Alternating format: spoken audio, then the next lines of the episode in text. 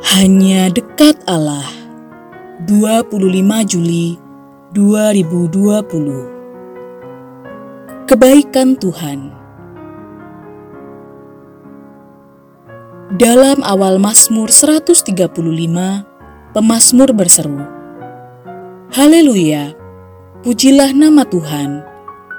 Pujilah hai hamba-hamba Tuhan. Hai orang-orang yang datang melayani di rumah Tuhan, di pelataran rumah Allah kita.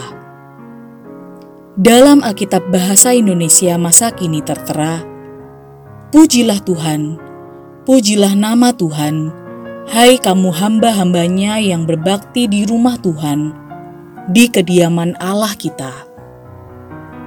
Penyair mengajak umat yang berbakti di rumah Tuhan untuk memuji Tuhan Selanjutnya, pemazmur mengemukakan alasannya.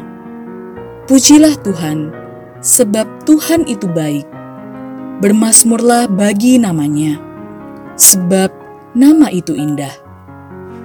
Kebaikan Tuhan itulah alasan pemazmur memuji Tuhan. Kebaikan Tuhan tampak. Ini dijelaskan pemazmur pada ayat 4 ketika dia memilih Israel menjadi milik kesayangannya, pemazmur memahami bahwa pemilihan itu berdasarkan anugerah Allah semata. Itulah kebaikan dalam kadar tinggi, bukan baik karena Israel layak dipilih, namun sebaliknya karena Israel tak layak dipilih. Satu-satunya alasan pemilihan itu adalah pada diri Allah sendiri. Kebaikan Tuhan yang lainnya dijelaskan pemazmur pada ayat 14.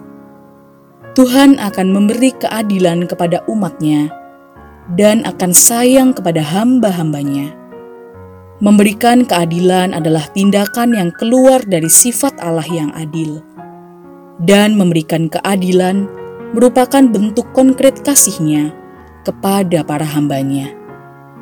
Sahabat, pertanyaannya sekarang, Apakah kita masih mengakui kebaikan Tuhan itu juga di tengah pandemi ini? Salam semangat dari kami, Literatur Perkantas Nasional. Sahabat Anda bertumbuh.